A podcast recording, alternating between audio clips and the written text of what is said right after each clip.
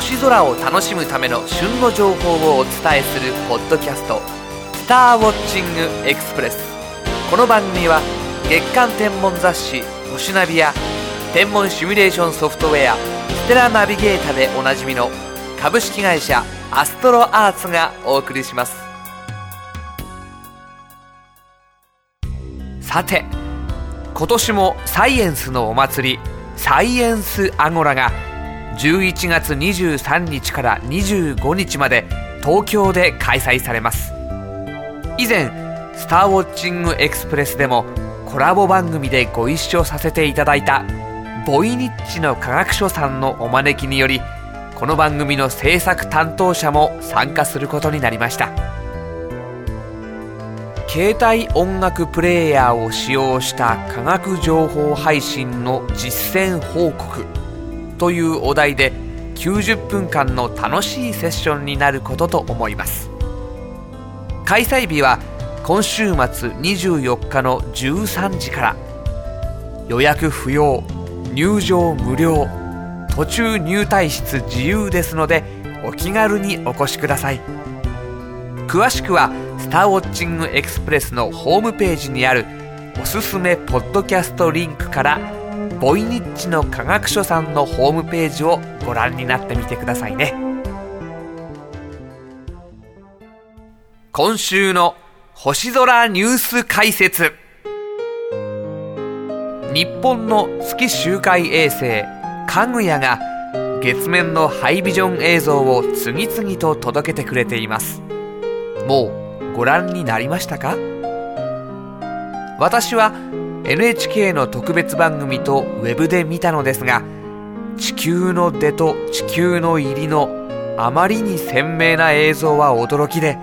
改めて地球の美しさや月の不思議に感動を覚えました。そのかぐやが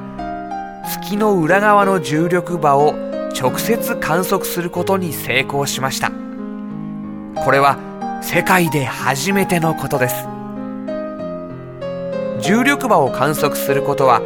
月の地下構造を明らかにすることにつながります。地下に高密度の物質がある場合その場所の重力は他のところよりも大きくなります。月を周回する衛星はその場所の重力に引っ張られ軌道が変化するのです。つまりこのことを利用し衛星の動きの変化を測定すると直接見ることのできない月の地下の構造を推定することが可能となるのです。しかし月の裏側では衛星が見えなくなってしまうために観測データを地球に送信することができずこれまで直接測定することはできませんでした。その問題を解消するために家具屋より少し高い高度で周回するリレー衛星沖縄を使い中継することで家具屋が月の裏側に回り込んでいる時にもその動きを逐一測定することができるのです。この観測方法によって世界で初めて月の裏側の地下の構造を直接推定することが可能になりました。12月に開始される本格的な測定では月の表側と裏側で表面の構造以外にどのような違いがあるのか。また月が地球に常に表側を向けていることと月の近くの厚みとの関係など新たな発見と謎の解明が進むことが期待されています。これからもますますかぐやに要注目ですね。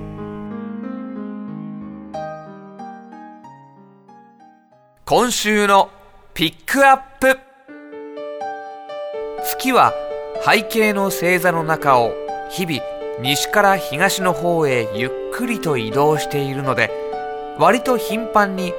月と背景の構成が重なる恒星食という天文現象が見られます。その中でも一等星のような明るい星と月が重なる恒星食は天体観測の定番になっています。また恒星だけでなく月が他の種類の天体と食を起こすこともあります。最近注目されているのはこの番組でも何回もお伝えしている月がスバルの星たちと重なるスバル食です。2006年から2007年にかけて月の通り道がお牛座のスバルのそばを通っているためほぼ毎月月とスバルの接近やスバル食が観察できましたがそれもそろそろ終わりです。11月24日の夕方にもスバルの星々が満月に隠される食を見ることができます。満月が明るすぎるため肉眼では見えないので双眼鏡を使って楽しんでみてください。また食だけでなく月とスバルの接近の様子にも注目してみてくださいね。今週のインフォメーション。2008年の星空の見どころを写真とイラストで詳細に解説した年度版ムック。アストロガイド星空年間2008今年は DVD と CD ロムの2枚が付属。アストロガイド星空年間2008は天文学的な数値データだけではイメージできない天文現象を豊富なイラスト CG カラー図版を用いて分かりやすく紹介。注目現象の見どころや毎月の星空の様子を先取りできます。付属の DVD には1年12ヶ月分の星空の見どころを解説したプラネタリウム番組2008年の星空案内やポッドキャスト「スターウォッチングエクスプレス」特別編も収録。また付属の CD ロムに収録された毎日起動するたびに当日や近く起こる天文トピックスを紹介するソフトウェア。アストロガイドブラウザは気になるトピックスをクリックすることで詳しい解説や見どころが表示され2008年の天文現象の様子をパソコンの画面に再現します。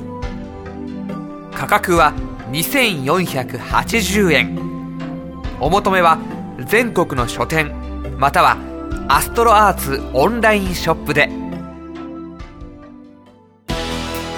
さて今回の「スターウォッチングエクスプレス」はいかがでしたでしょうか？より詳しい星空を楽しむための情報はアストロアーツホームページ http コロンスラッシュスラッシュ www.astroarts.com co.jp スラッシュをご覧ください。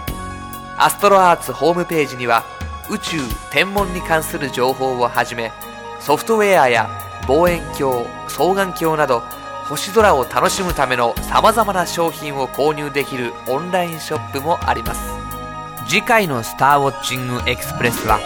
12月3日頃配信の予定です。それでは